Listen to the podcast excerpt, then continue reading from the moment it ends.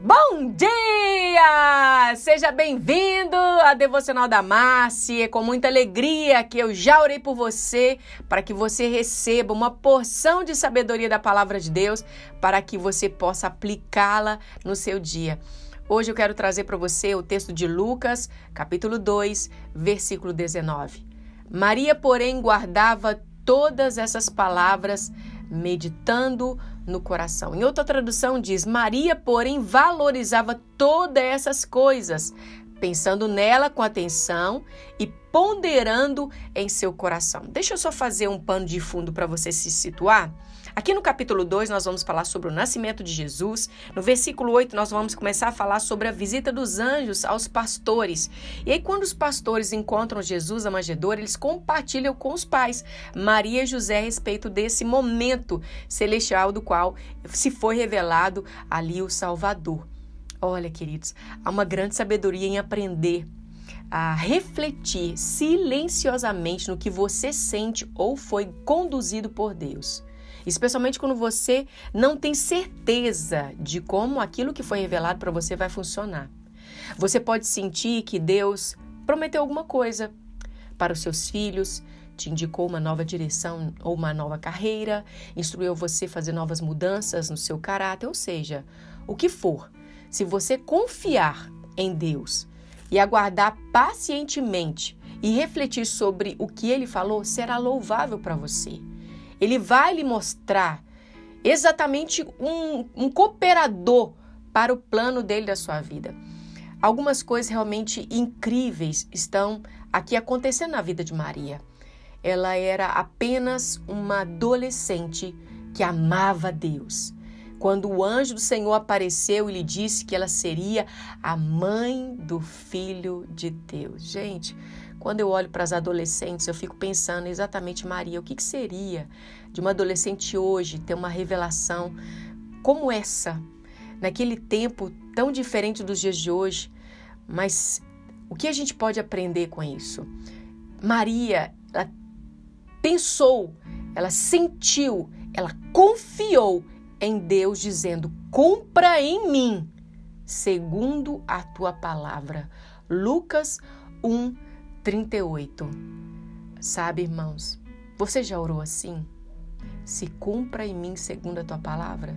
Você já fez essa oração de Maria? Olha, eu acho isso fantástico porque quando a gente faz isso, a gente está se despojando do futuro, do que eu penso, e ela está se lançando na confiança porque foi algo sobrenatural. Quando Deus nos diz alguma coisa, muitas vezes precisamos guardar isso para nós mesmos se ele nos diz alguma coisa em relação a alguma, algum tempo, alguma palavra e não entendemos, coisas que parecem não fazer talvez sentido para você, você pode seguir o exemplo de Maria. Nós podemos refletir um pouco mais é, em correr dos outros, em compartilhar com os outros e buscar conselhos com os outros, mas guardar no seu coração. Aí eu quero liberar para vocês uma palavra de sabedoria. A dúvida dos outros podem arruinar sua fé. Você já percebeu quando você compartilha algo de futuro com a pessoa errada e você na palavra dela você se arrepende de ter falado?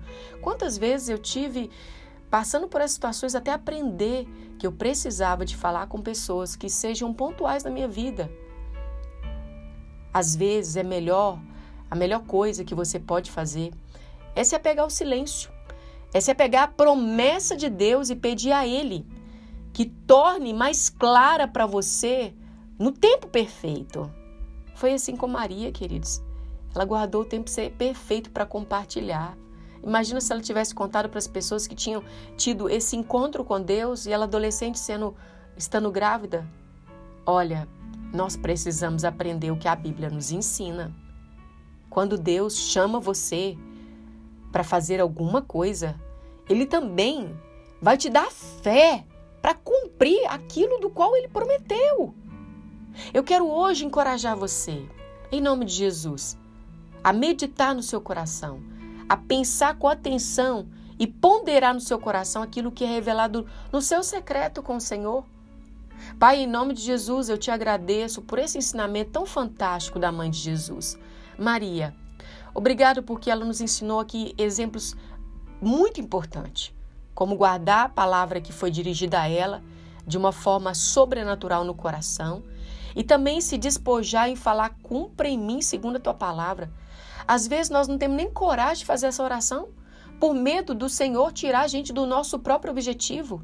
Senhor, tira de nós toda a centralidade da nossa vida e nos faça projetar para o propósito que o Senhor tem, que é bom, que é perfeito, que é agradável. Nos faça viver nessa terra com um propósito, com um destino, para que realmente possamos cumprir o que o Senhor designou para nós. Eu oro para que os teus filhos aprendam a compartilhar com pessoas certas, a andarem em santidade e em momentos a sós com o Senhor, para que possam registrar esses momentos de reflexão silenciosa. Obrigada, querido Espírito Santo, do qual tem nos feito abrir a palavra e diariamente ter ensinamentos. Meu Deus, se praticarmos, será libertador. Eu oro para que os teus filhos pratiquem essa devocional essa palavra sagrada que é a Bíblia, em nome de Jesus. Amém, queridos? Louvado seja Deus. Olha, não tem como eu, eu gravar uma devocional para você se ela não me rasgar primeiro. E convido você, se você quiser nos conhecer um pouco mais, no nosso Instagram, Devocional da Márcia, no link que é a ali você vai achar um, um acesso para você acessar o WhatsApp ou o Telegram em nossos grupos. Um grande abraço para você. Mais uma vez foi uma honra compartilhar com você a palavra de Deus e eu creio que a sua vida só vai melhorar a partir do momento que você abrir mais a Bíblia e praticar. Até uma próxima oportunidade. Deus te abençoe. Em nome de Jesus.